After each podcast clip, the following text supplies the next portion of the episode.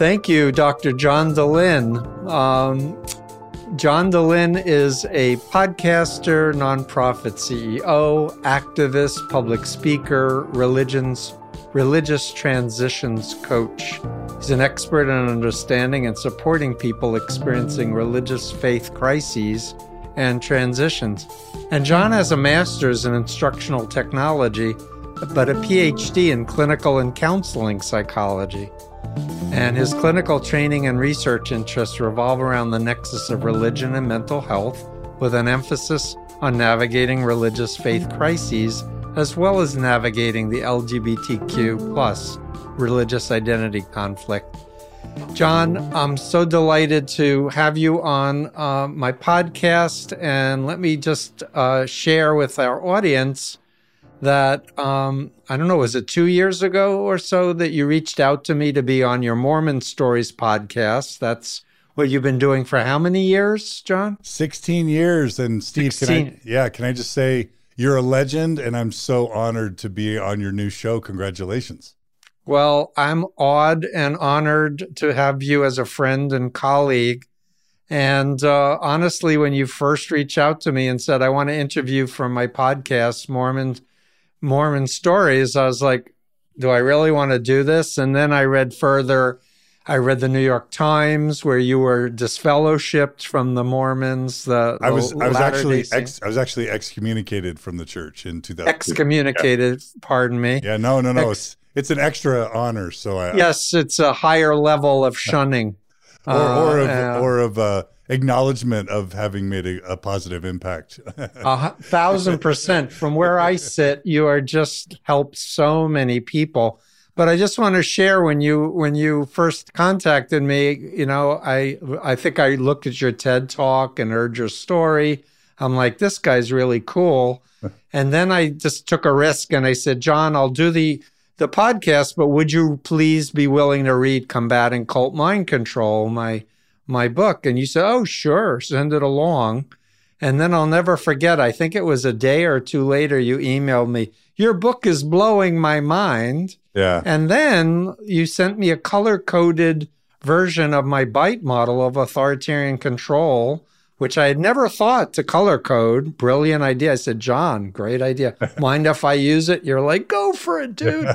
and um, and I've just been learning about the LDS. I mean, the truth is, is I got interested initially uh, due to the fundamentalist Latter Day Saints cult, and was asked to help people in that, and was asked by the state attorney generals of Utah and Arizona to do a training to help folks to understand what the mindset was. But then I got an invitation from the ex Mormon Foundation to come to Salt Lake City and share my my stuff. At the time, I think it was around 2000 when releasing the bonds came out, and I was like, "Sure, I'll come." And I was exposed to 250 former members, yeah, many fourth and fifth generation, yeah. And it was such a learning experience for me. And I was like, well, I guess the Latter day Saints are a destructive cult based on the bobbing heads in my presentation throughout it. But it's been a learning learning thing. And John, um, I just really want to give you a chance to share like for everyone who has Mormon friends who are very lovely people, and I agree, wonderful people, kind, uh, very involved with politics, business, government, um, all kinds of, of, of, of important, you know, behaviors. But uh, what's this group about? Its history and what have you come to learn? Because when I heard you on Sarah Edmondson's a little bit culty. Uh, Sarah and Nippy, I don't want to leave out her husband. Uh, their podcast, I was like, boy, John's really evolved since the last time I've talked with him about cults. So the the floor is your, John. Please tell us, you know, how this affects so many millions of people. First of all, how many people are in the Mormons, as far as you know, and how many have left already? So uh, so again, it's such an honor to be here, Steve. Your work, uh, your bite model, your your book, Combating Cult Mind Control, has penetrated deeply within the ex-Mormon communities. Uh, I reference it maybe every other podcast, and we're like 1,500 episodes in. And uh, no, really, I just want to say again, thank you so much for your groundbreaking work. Um, yeah. So, so uh, yeah, so the the church, the the name of our church formally is the Church of Jesus Christ of Latter Day Saints. We are known throughout the world as Mormons, uh, historically speaking. Uh, the the the Church of Jesus Christ of Latter Day Saints has been around since 1830, when it was formally organized in upstate New York by a prophet named Joseph Smith. Someone who claimed to be a prophet, if I may. sure, yeah. Interrupt. Yeah, absolutely. Um, In my business, there are so many prophets and apostles. Yeah. And yeah. but anyway, sorry to interrupt. And, and, we can jump into a little bit of uh, church history if you want. But to answer yes, your question, whatever you want. Yeah, I, I'd like people to come away from this podcast with a little more groundedness in like this is not the, the concerns we have are not about the faith uh, I, or the spiritual things. It's really about the control yeah. of this basically group where it claims to have a living prophet yeah. who gets direct revelations and thinks that he knows better than everybody else on the planet. Yeah, that's exactly. You just described uh, the modern Mormon church and the historical Mormon church. To, to answer your question, the the church boasts around 16 plus million members across the world. What they don't do, one of the one of the many things they don't do, uh, the, the the Mormon Church is not great on transparency. They don't publish the activity rates of their membership, but those who kind of have been able to peek behind the curtains or read the tea leaves uh, will will know that the church has no more than three to four million members who are kind of active and who self identify as Mormons worldwide. The church is absolutely in free fall.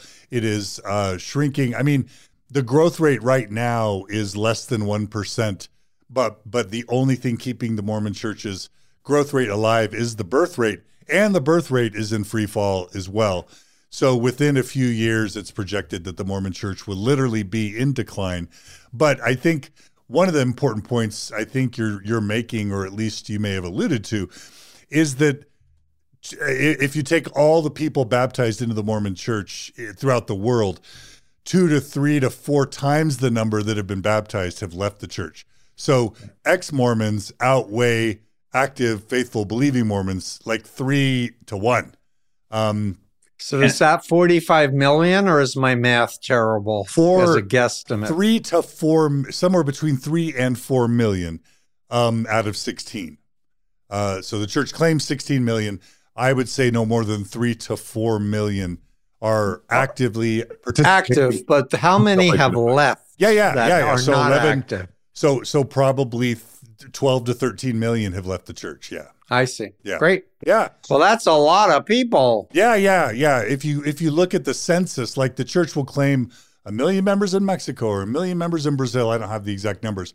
But then you actually look at the census and the church has like 10% activity rates. One of the things you don't know, you you know the the Book of Mormon musical came out and the feature of the Saw book, it. Yeah, it's great. I've seen it like four times. Um, the Book of Mormon musical features missionaries because that's kind of the most publicly visible aspect of Mormonism to most of the world. We kind of rival the Jehovah's Witnesses in terms of our proselyting uh, commitment and expertise. But uh, but you know what what is not known about Mormon missionaries is they often prey on developing countries like Latin America, like the Philippines, like Africa, and I don't think this is unique to the Mormon Church. But it, you know, so the church will claim over half its global membership resides outside the United States, which is statistically true. But if you actually peek under the covers in places like uh, Latin America or the Philippines, the activity rates there, one in 10 of the members the church claims are actually actively participating. So it's it's really a numbers game. Uh, the church for many many years claimed to be the the fastest growing religion in the world it wasn't really true then, and it's not true now. But the church has had to back off of that because the church is literally about to become a shrinking church. Just like Scientology, I might add. Richer, the, the, the Mormon church, I, I should also just say at the top, the Mormon Church, you know, Scientology. I, I, I listen to Leah Remini and Mike Rinder. I know they're friends of yours. Me They- too. You yeah. guys, they've had you on their wonderful podcast going. Uh, fair game. Uh, you know, I, I heard them complaining once that Scientology has so much money. They have like two billion dollars, you know, and and I and I kind of joke to them and I say, hold our root beer, uh, Leah Remini and Mike Rinder, hold, hold our root beer, Scientologists. The Mormon Church has at least is at least worth somewhere between two and four hundred billion dollars in assets and uh, it's soon to be a trillion dollar. It is the most wealthy church in the United States by far. No one comes close. The the, the Church of Jesus Christ of Latter-day Saints has at least 150 billion dollars just in cash, stock, bonds, municipalities, and real estate investments, and that's not counting its core corporate assets. So we're talking about a hundreds of billions of dollar corporate church, if not a trillion dollar church. Super and they're very active in politics. So we'll get into a little bit Yeah. about politics for a minute, but that the numbers are staggering. Yeah. And of course, we know that money, you know, uh, uh, buys influence with politics, with PR companies, etc. But I want to just circle back for a minute and just give give our listeners a little bit about Joseph Smith and how wh- what was wrong with the founder in the first place that you discovered. And you were raised in it, right? I so this was yeah. something you only came to way later. Yeah. Yeah. So tell us a little bit about the uh, founder and the Yeah. history. So I am a sixth generation Mormon, which means my ancestors were amongst the original members of the church. They migrated from England because of Mormon missionaries. Joseph Smith sent missionaries to England almost immediately after forming the church. So my ancestors come from England, uh, you know, joined in the 1830s and 40s, crossed the Wow. plains as Mormon pioneers. My I I uh, I mentioned this elsewhere. My grandmother was literally the daughter of a polygamous marriage. So even though the you know modern day Mormons like to totally distance themselves from Mormonism, um, from, which is and from polygamy too. yeah, sorry, that's what I meant from polygamy. Yeah. My Mhm. my literal grandmother, who I knew before she passed away, she was the daughter of a second or a third wife. So that's how close uh, Mormon polygamy is to me. Um, yeah, so uh, so I go way back, and just to tell you a little bit about the founding of the Mormon Church, there are just uncanny similarities between our founder Joseph Smith and L. Ron Hubbard, the founder of Scientology, and uh, Keith Raniere, the founder of um, NXIVM. NXIVM. And by the way, the, the the the similarities with both of those humans are just unbelievable. So Joseph Smith, before he started Mormonism, he was a literal convicted con artist, uh, and that's not hyperbole.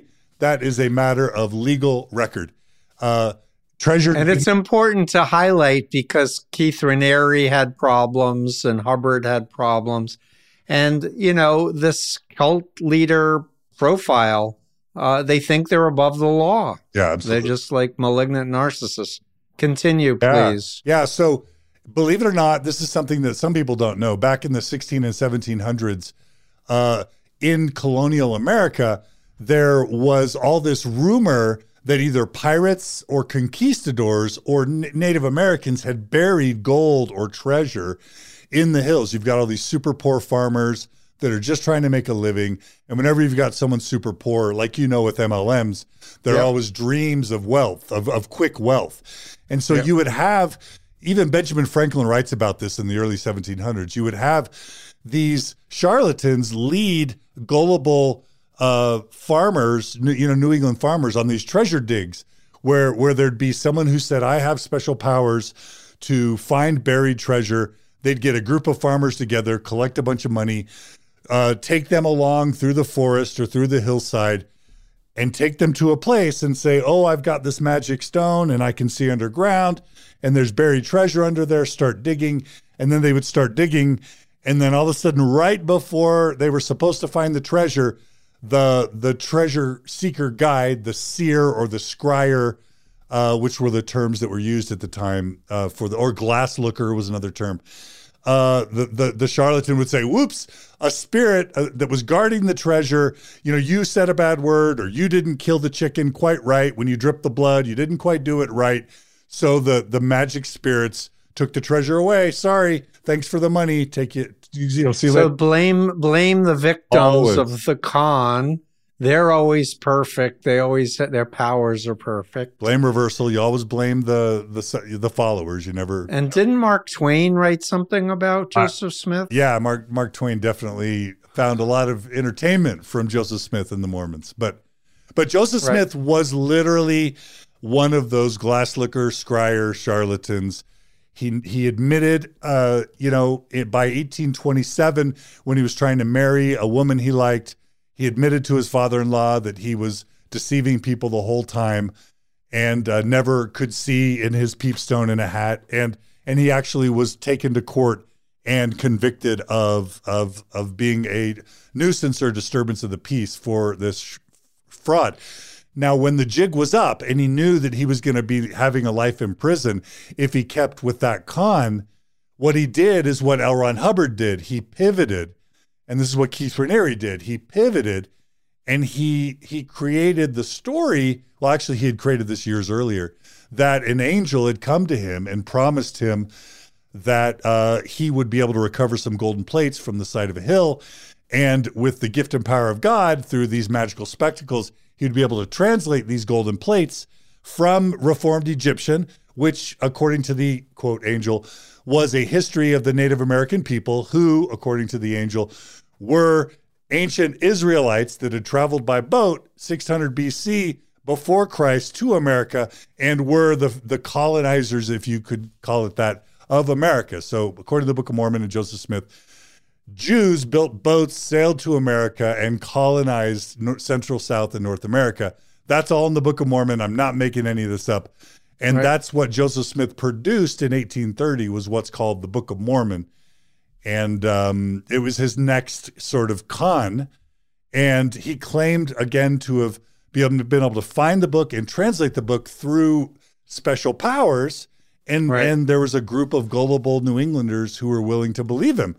And so he's right. like, wow, this religion thing might really take off. Like L. Ron Hubbard, he uh, he followed that rule where if you want to get rich, if you want to get really rich, you know that you know the completion of the quote. Start a religion. Start a religion, and so he started. Yeah, except I'd say Hubbard copied Smith since he was like hundred years before. It's got to be true. It's got to be true. And so Smith yeah. started Mormonism in 1830, and you know he was assassinated in 1844 because he was sleeping with at least 30 different women. Most most of them were many of them were married to other men.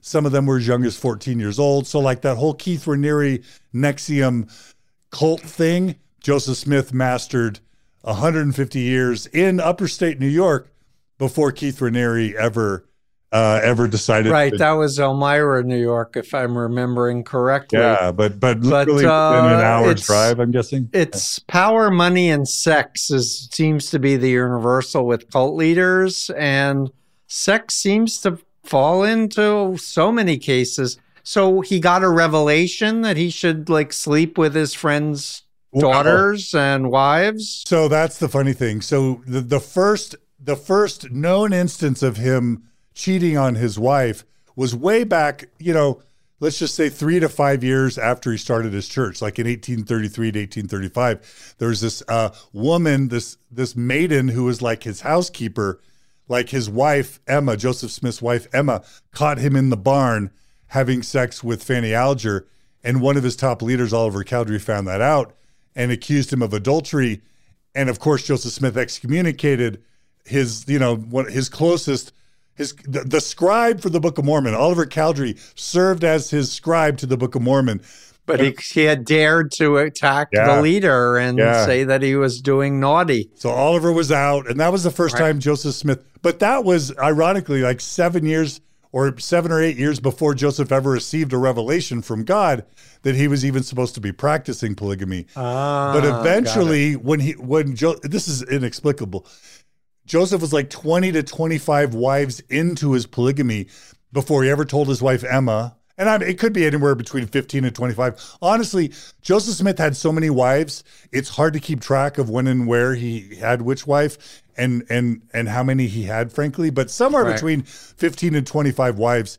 His wife found out that he was that he was a polygamist and she freaked out. And then he just miraculously produced a revelation, which now still lives in Mormon scripture as Doctrine and Covenants, section 132 um, where where the Lord sort of where the where the Lord that's what Mormons call God, where the Lord ex post facto uh, granted him sort of like retroactive permission to be sleeping with fourteen year olds and other men's wives and uh, sister pairs and mother daughter pairs. It was just it was rampant. Uh, pro- you know, I don't know, f- philandering, I guess, on Joseph's Yep. part.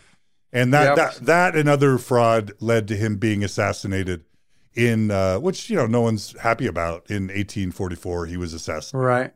Right. So um I do want to just comment because I've been at this for 45 years learning. But um I seem to remember a front page story in the New York Times, I think, of some very prominent Mormons. When the internet came into existence, they discovered all these original texts and they started reading it and then they realized that modern church was lying to them and it created a talk a little bit about about the internet and just you know when people actually can go back to check out the teachings that they received and they always believed comparing it with what actually was Yeah. So so this part's kind of inexplicable uh, unless you understand cults. And you, one of the reasons why your book blew me away, combating cult mind control, is because it explained to me what my experience had been. So one, you know, as you, I'm- don't mean to be telling you about the bite model, but as you no but i didn't i didn't write it originally knowing about the mormons or the jehovah's witnesses and it was ex-members like yourself that reached out and said let me tell you what's actually going on Well, Steve, you know, the BITE model, uh, B stands for behavior, I stands for information, information, T stands for thoughts, and E stands for emotion. And what we all, what you helped us understand about cults or high demand religions is that they need to control the information so that then they control your thoughts because they don't want you having doubts or questions about the church. So, ironically, so I'm 52 years old. I was born in the church as a sixth generation Mormon. I went through 30 years of like infinite curriculum Sunday school, elders quorum, priesthood, a full time two year mission, early morning seminary every morning for an hour for all four years of high school, intense religious instruction at BYU. In all that time, and all that time, all through the 80s and 90s and 2000s, I did not know that Joseph Smith was a polygamist, as just one example. Now, this was before the internet got really big. Um, Right. I didn't know that Joseph Smith, uh, that there were huge anachronisms in the Book of Mormon, like it's mentioning horses and steel and swords, things Native Americans never had during the time of the Book of Mormon. So that proves right there the Book of Mormon is false. Just like if Abraham Lincoln, if there's a photo with Abraham Lincoln and an iPhone, you'd know that that photo was doctored. the Book of Mormon has horses, good example steel, i yeah, like that horses, steel, wheat, silk, chariots, you know, uh, just a, a gazillion anachronisms, including plagiarisms from the version of the Bible that Joseph Smith Right. had. Like the Book of Mormon's a fraud. I didn't know that growing up. Uh, Joseph Smith used a peepstone in a hat. I didn't know about his treasure digging growing up. Uh, into adulthood, I didn't know that he used the same peepstone in the hat to treasure dig uh, that he used to also translate the Book of Mormon. I didn't know that the golden plates weren't even in the room when Joseph Smith allegedly was translating the Book of Mormon. So God has ancient Native Americans create golden plates, which of course they didn't have the technology to ever create in the first place. But according to, you know, Joseph Smith, God has Native Americans create golden plates to write their history on. He has them keep them, preserve them, defend them, bury them, and then he has an angel deliver them to Joseph Smith so that Joseph Smith can translate them. And then anyone who's in the room admits that when Joseph Smith was actually translating the Book of Mormon, the plates were not even in the room and he was looking into his hat with the Right. stone, which was the same hat and stone that he used as a treasure digger. Right. Well, well, guess what? None of us knew this growing up. The church found a way to keep all of this information from us, along with the reasons why he was killed, along with the bankruptcy of, of, a, of an important bank that he founded and all the deception. And so, how to give our very briefly give give our listeners how what was your wake up moments? Yeah. like what was the So so here's another amazing thing, Steve. The niece of one of our prophets. So let's you know, like you said, the Mormon prophet, according to Mormons, just like Reverend Sun Myung Moon, basically. oh don't call him a reverend when you talk with Oh, me. what, what should I call him? The Sun Myung Moon or Okay. the moon the moon leader so just like Sun Myung Moon, because he he put a hand over his head and said I'm a reverend. right? And he right. did that over me. I was Reverend Steve Hassan in the Moonies, huh? Yeah. Anyway, just go like on. just like LRH, just like uh just Right. like Sun Myung Moon. Uh, the Mormon prophet literally speaks to and for God, not just Joseph Smith, but the modern Mormon prophet as well. Right. His currently his name is Russell M. Nelson. I think he's like 97 or 98 years old. Anytime, you know, so so anyway, um so we're taught that our our Mormon prophets speak for God. So back in the 1940s, the president or prophet of the church was named David O. McKay. He had a niece who figured out all the stuff about Joseph Smith before anybody else did, just by going back to the University of Chicago and studying the original documents. Get this, Steve. This is how great the Mormon church has been at hiding information from its members. In, in 1945, Fawn Brodie, Fawn McKay Brodie, comes out with a book called No Man Knows My History, which to this day is the best biography about Joseph Smith ever written. Written by And a I bought it on Yeah. your say so. Written by a I woman haven't read it yet, but in I will. 1945. She's a legend. And the Mormon church has kept its followers from ever even learning about this book, let alone reading it, for like 70 or 80 years. And Right. so when Information control. yeah. So basically, exactly. So basically, when I was working for Microsoft in Seattle, um, I started studying church history more in depth, and I started stumbling on some questions that I had. And I'd been afraid to read this book. I knew that it existed, but I had been warned that Fawn Brodie was evil, that she was a lesbian, and I'm using that term as a way that the church would defame about- and, right. and smear people To demean them. to, to right. demean them. So I was always afraid to read the book. Finally, after uh, learning some problems, I read the book, and it was just all there. It had been in that book all along, but but but I hadn't read it. So I had my wife read it, and that's when I learned that the church wasn't what it claims to be. And that was right around 2001, right as the internet was really starting to take hold. Google was starting to become Right. more prevalent. And I just I realized that that that you know 150 plus years of Mormonism, Mormons had been misled and deceived by the church. But there was no resources to help us out. Like nobody understands other than you and maybe people who have been in a high demand religion or a cult. Nobody understands how hard it is. You go to a secular therapist and they're like, just leave your religion. What's the big deal? No, that's not what happens when you leave a high demand religion or a cult. So, Right. yeah. Yeah, so- But my recollection in your story was you were in a work environment and you found out some of the people who you really liked as coworkers were gay and they didn't have horns growing out of their heads. yeah, not, Talk not about about your realization about the homophobia that you learned existed. Yeah, so like I grew up I don't I wouldn't say overtly homophobic. I wasn't like intentionally going out and trying to harass or demean uh, gay people, but certainly I was taught to fear gay people as a Mormon and to think of them as perverted and I'm I'm using offensive words, but these are The Moonies are the same. They're homophobic and they say you're perverted and Yeah, satanically I would have influenced. the words I would have been taught to associate with LGBT people are perverted, disgusting, gross, defiled, apostate, you know, just the worst possible words. right. Um, so so that's how I would have been raised all the way through college. right. And while I was at Microsoft, uh, it was around 2000, uh, a a Mormon, a gay Mormon named Stuart Matis. I was I was like browsing the news on the internet at Microsoft, and I read this article that this young Mormon return missionary named Stuart Matis drove up to his local church parking lot, got out of the car, pinned a note to his chest that said "Do not resuscitate." And this is a little bit graphic, so a bit of a trigger warning for those who are paying attention.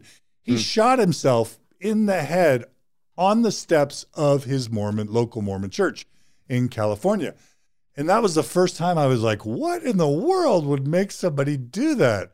And it turns out that he was gay. So then my wife's cousin, uh, Scott, comes out as gay while I'm at Microsoft. And Scott's like a NCAA golfer, amazing human, really loving and thoughtful. And but he told us, even though he was raised Catholic, he told us that he had contemplated uh, death by suicide, um, just out of fear of having to come out. And so that's when I started like really realizing that this LGBT thing was was a real problem. And then of course I had some coworkers um, also come out to me. I had been I had said some homophobic things and they had called me on it. And let's just say suffice this to say that after my faith crisis, I became more open to questioning what the church had taught me about everything, including women and minorities and and, and people of color. And and so by 2005, 2006, I definitely had an an awakening and became a real ally. I tried tried to become a real ally to the LGBTQ community. Oh, I think you succeeded. You're, but you were a PhD at that point, so you had training, right? Well, no, when I started the podcast in 2005, I I was not. I was just left Microsoft and I started the podcast, and now that's when I was pursuing pursuing my master's in instructional technology. But I started my PhD in 2009, and by 2010, I had said I'm going to do a, a dissertation on the LGBTQ Mormon experience, and so we studied 16 we wanted to destroy conversion therapy or reparative therapy. Yes. So, well, it's not reparative and it's not conversion. It's brainwashing torture. programs. The moonies had their version of it to convince people who are gay that they're really straight yeah and to indoctrinate them over and over and over problem is it doesn't work not just that, Even, but it, it leads people to be suicidal and, and yeah, and anxiety. It's yeah. it's abusive, traumatic, and horrible. I actually did a blog on it. Um, and talk about suicide and mental health in LDS. Yeah, so so the the situation is is particularly stark with the Mormon LGBTQ community. So to touch back really quickly on the degree of power that the Mormon Church has I mean, obviously, Mitt Romney was the Republican nominee for president. We have Mormons have disproportionately high representation in the U.S. Senate, in the U.S. House of Representatives, in the State Department, in the FBI, in the CIA, in the military. Like we are overrepresented everywhere in in CEO, uh, you know, offices in in Fortune 500 companies throughout the world. That makes me very nervous, John. Keep going. Yeah, yeah. So, but it's true. It's true. And just to give you a sense for how much power and money the Mormon Church has, when when same-sex marriage was legalized in California prior to 2008, the Mormon Church led the charge, led the Catholics, led the evangelicals, led all of the other religions to uh, to Oppose pass it. to pass Proposition 8 which for a short period of time literally took away the rights of Californians to be same sex married.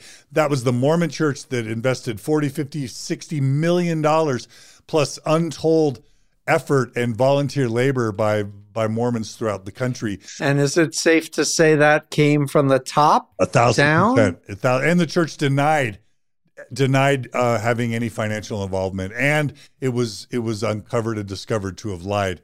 But somebody can't just take $50 million of the church's money and put it to a political action effort without it coming from the very senior people. Right? Yeah, yeah. So that so think about this: one one religion that represents less than one or two percent of the U.S. population, one super wealthy, powerful religion was able to take marriage away from tens of thousands of people in a sovereign U.S. state. That's what the Mormon Church did to LGBT people in the state of California. That was in 2008. And since then, if you want to track LGBT youth and young adult suicides within Utah, you just see starting in 2008, LGBTQ youth suicides in in Utah just uh, skyrocket. And within uh, just a few years, Utah led the nation in LGBTQ youth suicides and the suicide rate of um, LGBTQ youth in Utah was somewhere between two and three times the national average. And yeah. so uh, there's a really great documentary called Believer that the front man of Imagine Dragons, Dan Reynolds, uh, produced with HBO along with the front man of Neon Trees. His name is Tyler Glenn. Uh, they actually had me in that documentary. It was a I watched it. It was Yeah. great. yeah, but It it, just awesome. it chronicles the the suicide epidemic and and and the suicides just continued. Now the Mormon Church is trying to blame it on the altitude. They're trying to blame it on me. Like they're trying to blame it on anyone other than kind of Yeah, blame it on the f- whistleblowers who are trying to preserve human rights and Blame- democracy and blame reversal. It's a freedom to think for yourself. yeah. Um, and I just want to go a little bit into political stuff. So, isn't it true when Mitt Romney voted to impeach Donald Trump, the Mormons like treated him like a pariah? Is that true? Yeah, totally true. So so Utah historically is always in the top three most red states in the United States. It's like Uh-huh. Wyoming and maybe some southern state like Alabama or something. Uh-huh. Like you could just always count on Utah to be the most red state. There have been a couple exceptions to that. And um, there's this guy named Evan McMullin that ran as an independent candidate. I think when it, when Hillary Clinton was running, and Mm-hmm. I, I don't think I don't think the Mormon you know I don't think the Mormon Church wanted Donald Trump to win Utah that uh, election, but they certainly didn't want Hillary to win. So they they they ran an independent to kind of siphon off Hillary votes. Uh-huh. But but suffice it to say, Utah's gaga over Donald Trump. Uh, and uh, you know, Utah has some of Donald Trump's strongest supporters. Uh, disproportionate. Doesn't it come from the top though? That Well, that that like- kind of messaging I'll be honest. this is I I think many of the church leaders would would acknowledge that Donald Trump isn't good for marketing, isn't good for PR. So the church maybe isn't going to come out and say Donald Trump's a bad man and don't vote for him. There's certainly a, probably a majority of top level Mormon church leaders will always be voting red. They will always be voting Republican, and and so that means they'll vote Donald Trump in. But I I don't want to say I don't want to misrepresent the Mormon Church and say that they're proud to be his biggest supporter because honestly, I think uh, many would would say he's he's super high risk, if not Right. you know an embarrassment. But I heard people were literally booing Yeah. Mitt Romney, Yeah. who No, were Mormons, which you know was is it wasn't he a bishop at one point? Oh, he's been a wasn't- Mormon stake president, which is like higher than a bishop. Like Mitt Romney is a, is a very high level Mormon, and so Yeah. that must have created a lot of dissonance in people's minds for him to say what he said. Yeah, if you if you go, if you YouTube like Mitt Romney booed airplane, yeah, he's like flying from Salt Lake. You know, this is right around the right right before the uh, January sixth kind of uh, storming of the Capitol. But you would hear Utahns shouting down and booing and chanting that they hate uh, Mitt Romney. And by the way, like you know, I was I was a huge Mitt Romney fan when he was governor of Massachusetts because he was a moderate, you know, governor. He was. I I was here. And as a Mormon, uh, he was it seemed to be pro-choice on abortion, and Yep, even and seemed to health be, care. and not, yeah, and not opposed to same-sex marriage. And so I'm like, whoa, we got a progressive Mormon running a, a non-Utah Right. state. What's not the love? So I was disappointed when he ran for president and kind of like r- ran away from many of his moderate or progressive stances. Um, Right. But but yeah, I, I, I was I was really my my my uh, pride in Mitt Romney was restored a bit when he, as a lone voice in the Republican Party, on multiple occasions. I cheered for him. Yes, which was an ironic place to be. But somebody going, you know, my conscience says this is wrong. This is a con artist, whatever. yeah. There's so many more points I want to ask you, and we don't have forever. I, I don't do a three hour thing like you do. That's probably so I'm good. jealous of that. That's probably But I want to ask you a few other uh, points, if I may. Sure. So it's, I've come to, um, well, on your point about missionaries and two year commitment, uh, I remember an old PBS special on Mormon missionaries, and I was astounded at how cultish it was. They had to be in twos. They, they, they, they, they talk about the restrictions on Mormon missionaries. Yeah, when I did that analysis, you know, in your book, Combating Right. Mind Control, you don't just stop at the bite model. You have like eight or ten or fifteen bullets per, you know, Right. letter, And so when I did my my color coding analysis, I did it on the sub bullets. And Yep. and I would say the Mormon Church got a green. You know, there's green, yellow, and red. I think I did. I think the Mormon Church got green on let's just say 75% of the items, but there were several items that got you know. No, I'm sorry, I'm sorry. They got red on. I was going to say, my recollection is was a lot of red, Yeah. which is My my indicative of authoritarian control. my mistake. Go on. But but there were some there were some things that you know we're not as bad as the Scientologists. We don't beat Right. we don't beat our members physically. We don't incarcerate uh, you know our our president's wife and then she disappears for 10 years. And so Right. you know and some of the shunning that let's just say the Jehovah's Witnesses do you know Mormons can shun but but people don't shun quite like the Scientologists or the Jehovah's Witnesses.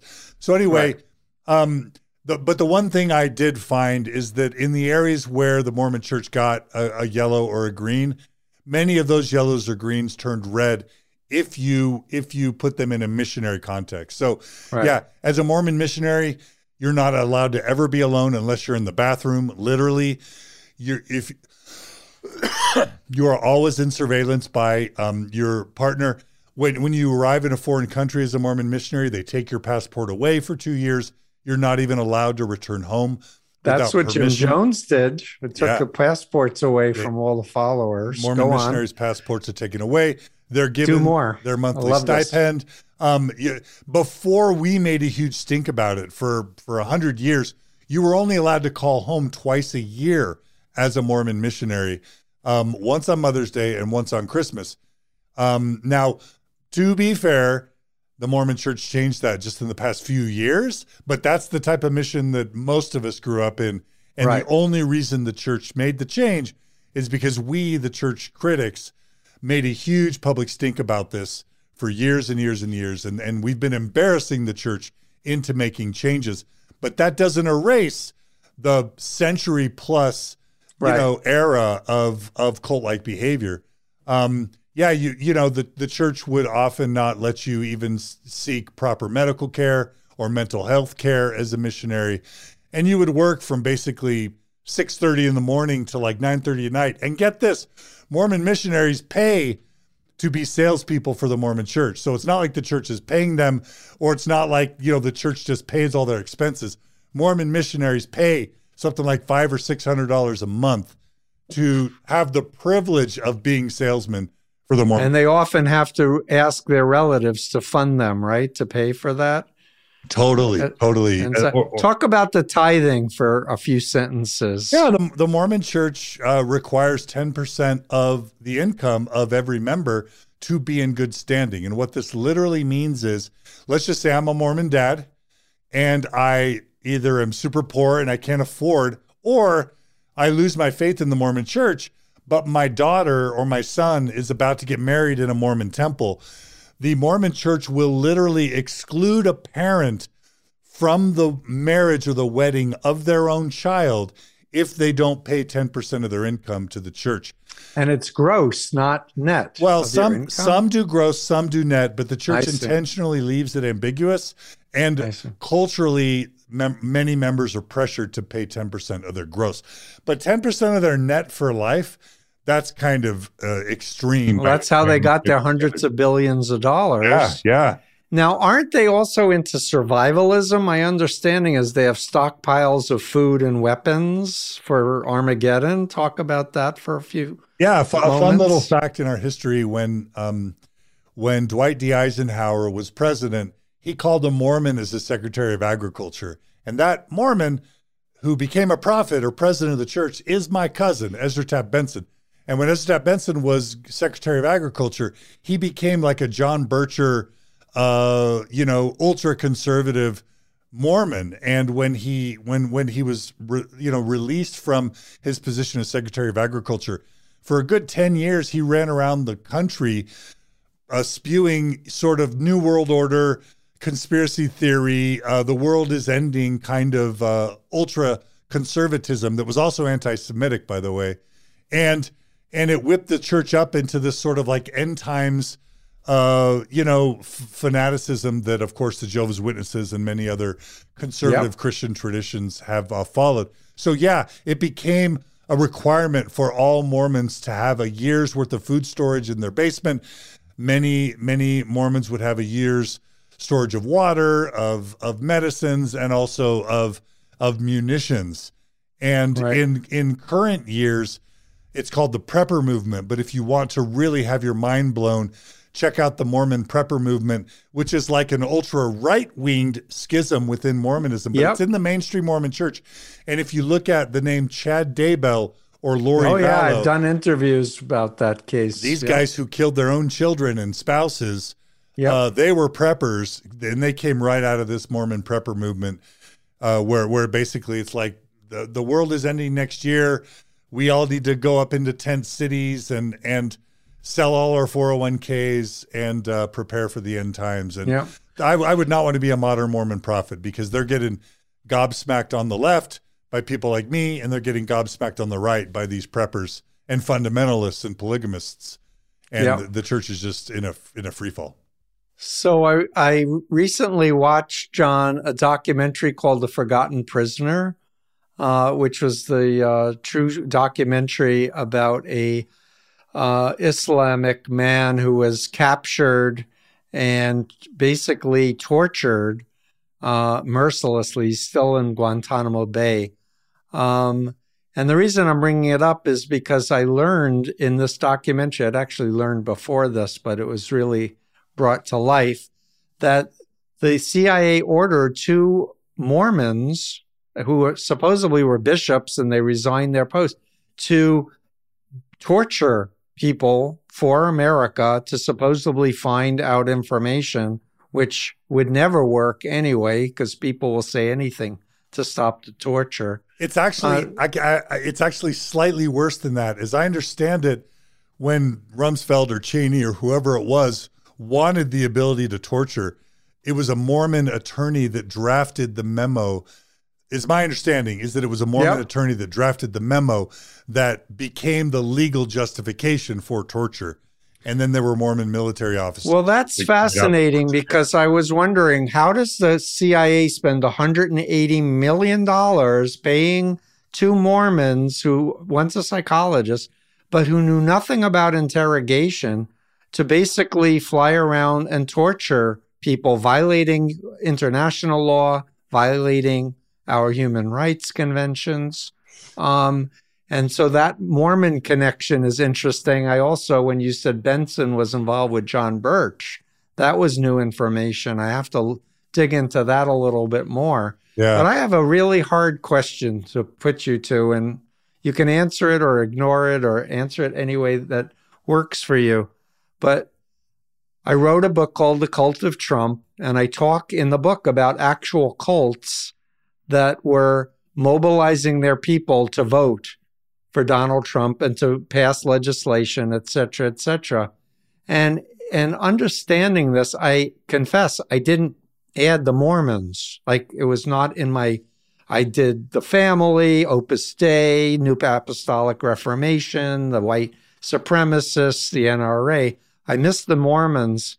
But um I guess my my question is what's your best guess if if if someone is raised four generation Mormon, six generation, and they're an FBI agent and they're being told that cult mind control is a factor uh, on radicalization, would you be, you know, diminishing it in your mind? Would you be cur- more curious? And if you were being given spiritual instruction from the prophet or some other person you look up to, and it contradicts what your oath of office to the Constitution. Like, talk to me about your best guess, since you mentioned FBI, CIA, and other politicians. Uh, what do you think? Yeah. Well, tell me if I don't hit your question, but I'll I'll give it my best shot. What many people don't know is that uh, the Mormon Church, as I mentioned prior, is overrepresented in the CIA and the FBI. Um, Yep. And that's not just because many of them speak a, a second language, which is obviously something that's needed in the CIA and potentially in the FBI. it's also because Mormons are just amazing. Uh, well, they're they're trained to be obedient. They're trained to to obey authority. Um, yep. and, and so Mormons are just can be amazing uh, company men, so to speak. And so right. if if and because of our heritage over the past 30 or 40 years of being staunch Republicans, uh, you know, if if Dick Cheney, I mean, there's there's there's the Mormon prophet, and then there's the Republican president of the United States is right there, uh, probably you know right under the church leaders in terms of like who is being led by God because it's in the Dr. Joseph Smith taught. It's in, you know, American exceptionalism was alive and well during the time of Joseph Smith with the whole manifest destiny and all that. Right. So Joseph Smith wrote into Mormon scripture American exceptionalism. So, you know, it's it's super normal for Orthodox Mormons to be pro Constitution, pro America. America is the best. The Republican president is next to the prophet, and let's obey and do whatever they say. Right, and they're not supposed to drink alcohol. Yeah, no, yeah, and be very moral and no clean. Alcohol, no tobacco, no coffee, no tea, no. But swearing. forgive me, I'm going to press you, and yeah, you don't no, need to answer. If I'm a Mormon and I'm so I'm going to give you a real life example of what is causing this question. So I happen to have been outspokenly critical of the FBI and the ATF regarding the Waco siege. And I I was very active trying to get my expertise through my congressman, through to Janet Reno, to the FBI. And they were like, We've got this covered. We know what we're doing. And I'm like, You obviously don't if you're playing music all night long of these boots are made for walking and shooting their dog and running over their car, you don't understand what you're doing. And the long story short is decades later, I met uh, with two of the top FBI negotiators. They read my books and they were like, We wish we knew you existed. One of the negotiators said, You need to be teaching at Quantico are you open to it? I said, hypothetically, why not? And after three months, he said, uh, I checked and they're not interested in outsiders. And I said, Oh, that's weird. And I said, So, you know, can you tell me who you asked? Uh, my Mormon buddy. Yeah. Was the answer. Yeah. So that's why I'm wondering if there's an internal pressure from having grown up in a controversial religion that's called the cult, if you're trying to do your job and serve the country and the Constitution, what would your prediction be? that uh, happens in these folks' minds. So Mormons, it's a it's a tricky it's a tricky subject because Mormons are comfortable probably saying, you know, first of all, Mormons aren't aware of a lot of things outside of Mormonism. They don't know a lot about other religions. They don't really, they're not big connoisseurs of the news, unless it's Fox News these days. You won't yeah. have a lot of Mormons reading the New York Times or the Wall Street Journal. That will, a minority of Mormons would ever check out those publications. And Mormons aren't great about history because we're, uh, it's so dangerous for a Mormon to start right. learning history that many Mormons are just like, we're great accountants, we're great lawyers, we're great dentists, we're great orthodontists. Not not a lot of great Mormon historians, although there's there's a few exceptions to that. But most Mormons are unaware of most other religious traditions or cults. But right. Mormons would be okay calling Jim Jones a cult. They'd be okay calling Charles Manson a cult leader. And maybe they, they, you know, the Mormons are grateful for L. Ron Hubbard and Scientology only because they make Mormons look a little bit less weird. But but Mormons aren't, you know, Mormons aren't super cult aware but Mormons don't like the word cult because so many Mormons are often called, you know, cult members, usually historically by evangelical Christians and Baptists. And so right. Mormons generally would be uncomfortable with the use of the word cult. And anyone who would ever apply that cult term to a member of the Mormon church, they're, they're persona non grata. So as an example, if these FBI or CIA people had any idea, Steve Hassan, that you would ever apply the BITE model to Mormons, they, they certainly would have uh, immediately disqualified you. And by yeah, the way, if that's I'm, my hypothesis, and, and also censored in the media, for sure, there's a lot of powerful people in the media that have cult affiliations they don't want the public to understand how Oh. much the mind can be manipulated. The Mormon Church, abs- through its law firm Kirton McConkie, and through its billions and billions of dollars, and and well placed executives all through corporate America, if if the Mormon story catches wind of an unfavorable story that's going to come out on Nightline or or 2020 or 60 Minutes, pick your kind of expose news source. The Mormon Church absolutely has the power to threaten and or squelch that type of story. And Yep. so and so that that's that's a fact. And so yeah. you have to you know you just have to realize that that's what you're dealing with. And by the way, Nippy and and um if if you watch the Sarah. Sarah Nippy, if you watch The Vow on HBO, there's this quote from The Vow, which I know is not original, but but we've all heard it before. Nobody joins a cult, right? What what, what you join is an amazing, happy, uh, fulfilling community. Whether that's you know Wild Wild Country on Netflix or you know Jim Jones or Guyana, you you join this beautiful, loving community, and that's what most Mormons are either born into or join. It's this, you know, who doesn't love Donny Marie Osmond? Who doesn't love, you know, happy families and smiley people? And and this is the one thing, Steve, I, I really need to get in really quickly is that Mormons are fundamentally good people. Hundred percent. Yeah, I'm- Moonies are good people too. Yeah, I'm not anti-Mormon. I'm not anti-Mormonism uh, because Mormon people are fundamentally decent, kind, loving people, and that's Right. what that's what's so insidious about the Church of Jesus Christ of Latter-day Saints because they're not as hardcore as L. Ron Hubbard or the Scientologists or the Jehovah's Witnesses Well, some may be, but most aren't. because the Mormon leaders are they're culty enough to exert undue influence on its members, but they're just nice enough to avoid a lot of the most extreme behaviors like Jehovah's Witnesses and Scientologists. I call this the, the, the it's the notion of nice cult. The Mormon church is the nicest and most rich and powerful cult in the world, in my opinion. Well, that's what they say. I don't know that I would do the nice part. Sorry. Well, I mean, well, well, nice can be insidious. You know, for example, when I was excommunicated by my top church leaders, they were smiley. They said, I love you.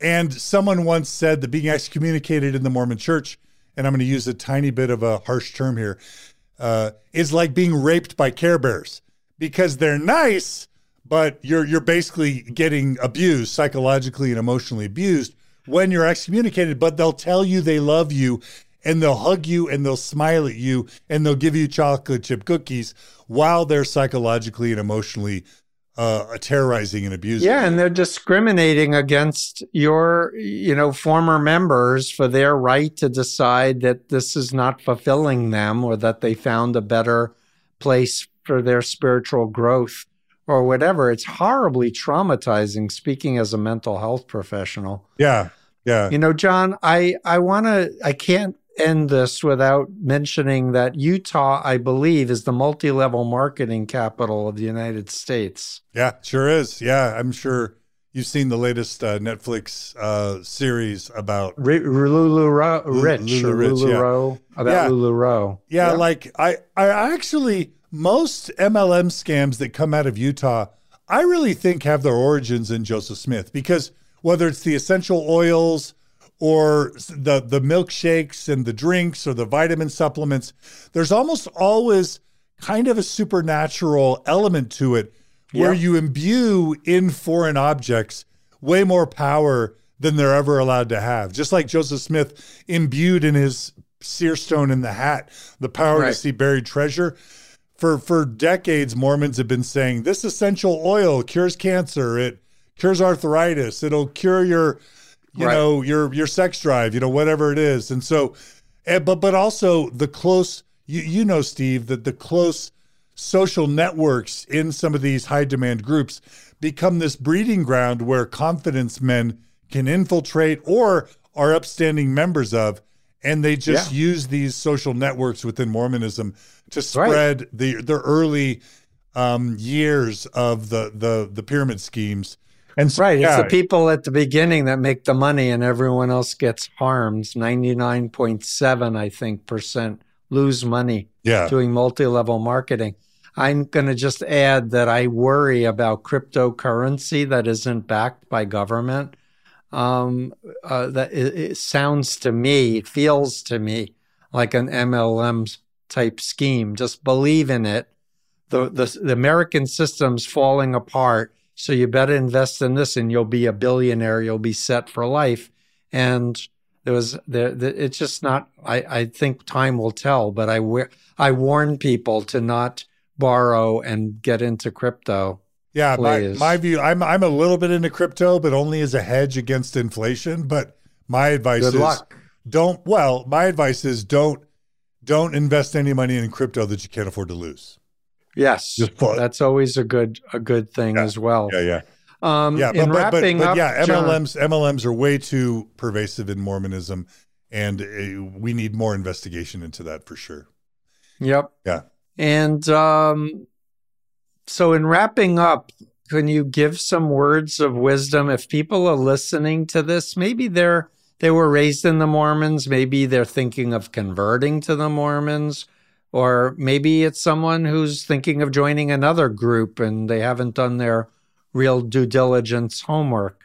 Any words of wisdom you'd like to share with our listeners? Yeah, just, I mean, if somebody knows, you know, the biggest thing that I emphasize with the Mormon church is informed consent because pretty much almost all of the Mormons who were born into the Mormon church were not educated properly about what they were born into. Right. And almost every person ever baptized in the Mormon church, you know, you have Africans uh, converting to Mormonism, never being told that up until 1978, the Mormon church literally excluded black people as second class citizens. Oh, I'm so glad you you added that because the uh, the racism piece is huge in the Moonies and as it was in the in in your former group. Yeah, the Mormon Church has this awful, horrific history of racism, of of telling Native Americans that their skin was dark. They still do this to this day.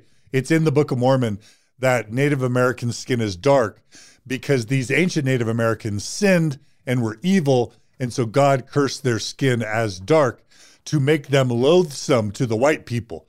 And so that's literally the, the, that's the Shem, Ham, and Japheth no, story. No, or- that's jo- pure Joseph Smith, Book of Smith, Mormon okay. uh, racism. But but of course, Joseph Smith was influenced by some of those racist Christian Right. teachings of the day. But Right. yeah, whether it's whether it's uh, Black Africans or Native Americans, the Mormon Church has 150 plus years of awful racism, and it's just just in the past few decades where the Mormon Church has started to fix that. And my only point in saying all that is that is that black Africans and even African Americans in the United States are converting to Mormonism, not knowing that within my lifetime they would Right. have been excluded from full membership of the church. And I think everyone deserves to know what they're a part of. So that's my biggest thing. and indigenous people, I'm told, re- are been recruited into Mormonism as well. yeah, in fact, turning their back on their heritage. they were the primary target of Joseph Smith when he first started Mormonism. He he had it uh, for the Native Americans to become Christians. So it's pure. And you know, didn't they take over a lot of their land and resources, or not? I mean, wrong? that, that's the history of the United States, not just uh, Yeah. Mormonism. But, but absolutely. But, but, but, in Utah specifically, where for sure, for sure. And so my advice to people, in short, is get educated. There's a document called cesletter.org. You can click on that and in 80 pages read everything you know need to know about the Mormon Church. You can go to Mormon Stories podcast either on YouTube or on your Apple app. We've even got a TikTok channel now, and you can just watch, um, you know, w- watch podcast episodes and learn about people's experiences in the Mormon Church. We've got gay people who went through reparative therapy. We've got marriages that were destroyed by the Mormon Church. We've got Mormon youth that were driven to almost suicidality just because they masturbated or, uh, you know, engaged in very normative sexual exploration. We've got uh, black, you know, black Mormons that talked about the racism they experienced. So just get educated. And if you know the full history and all the practices of the Mormon church, and you're gay or lesbian or bisexual or, or African American or, or black African or whatever, Native American or a woman, you know, but let's just not forget that that women Yeah. are still not allowed to hold high level leadership positions in the church. I'm. We're- so glad you remembered to add we're, that as, because we're, I as, we're as patriarchal as a Catholic Church, if not worse.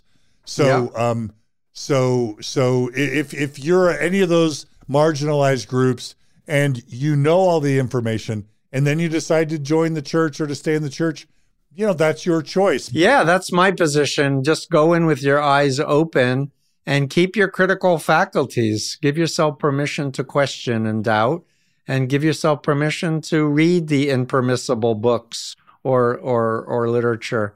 Um, and wasn't there a big like Mormon leaks thing around some big uh, pot of money, hundred billion dollars? Yeah, something? yeah. Just just a few years ago, uh, a friend of mine named David Nielsen, along with his brother Lars Nielsen, uh, basically David Nielsen came out as a whistleblower, where he worked for this uh, secret private uh, investment firm called Ensign Peak, which was owned by the Mormon Church and Yep. it was revealed that they had over 120 billion dollars in cash, stock, bonds, and real estate investments, uh, and and that's been growing uh, for decades.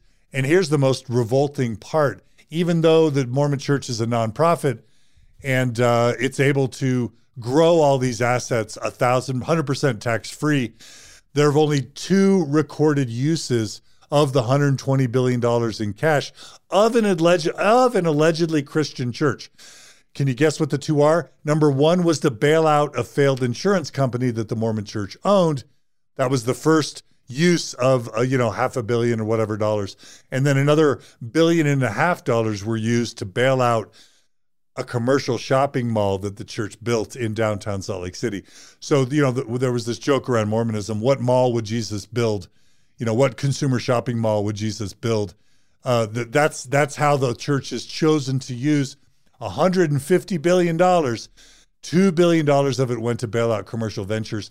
Zero dollars to this day have gone to to to give water, to feed the poor, to to clothe the naked, to feed the starving, uh, to to provide vaccines to to victims. Yeah, I think that's should, that's just wrong. That's immoral. And our laws have been corrupted by wealthy, powerful entities for their own self-aggrandizement and, and money and power yeah, the Mormon, the Mormon Mormon Church is way closer to a corporation than they are to an actual uh, spiritual religious tradition in 2021. and wouldn't it be great for them to reform? I mean, yeah, and- we need and- reform across the board because Yeah. Jehovah's Witnesses are rich, Scientologists are rich. And the weird thing is these churches are getting wealthier as they shrink.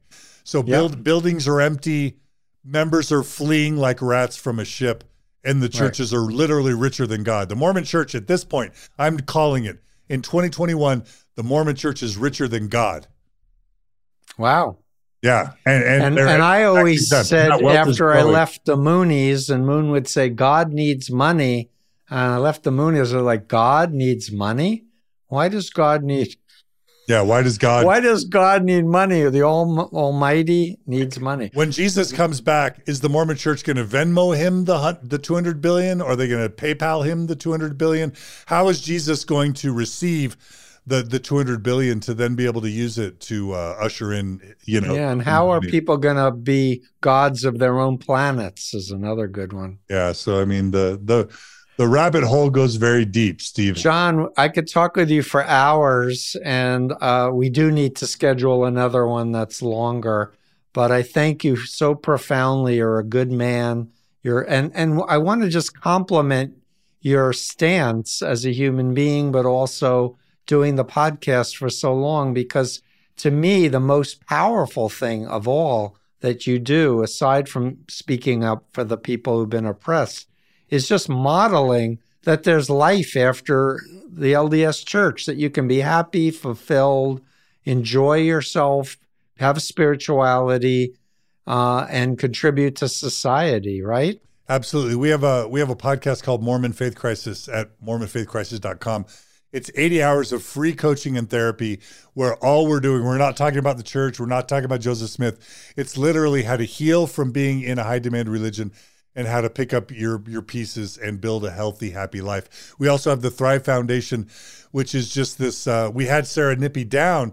We need to have you, Steve Hassan, come speak at one of our next Thrive conferences. please invite me Yeah, we I'll come. absolutely will. But but Thrive is literally just building community of support for ex-Mormons and people who leave religious traditions. And wonderful you can go to thrivebeyondreligion.com and learn all about what we're trying to do. But we don't hate the Mormon church.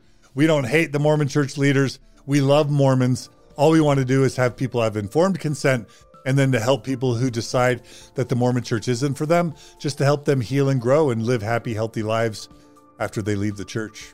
It's great.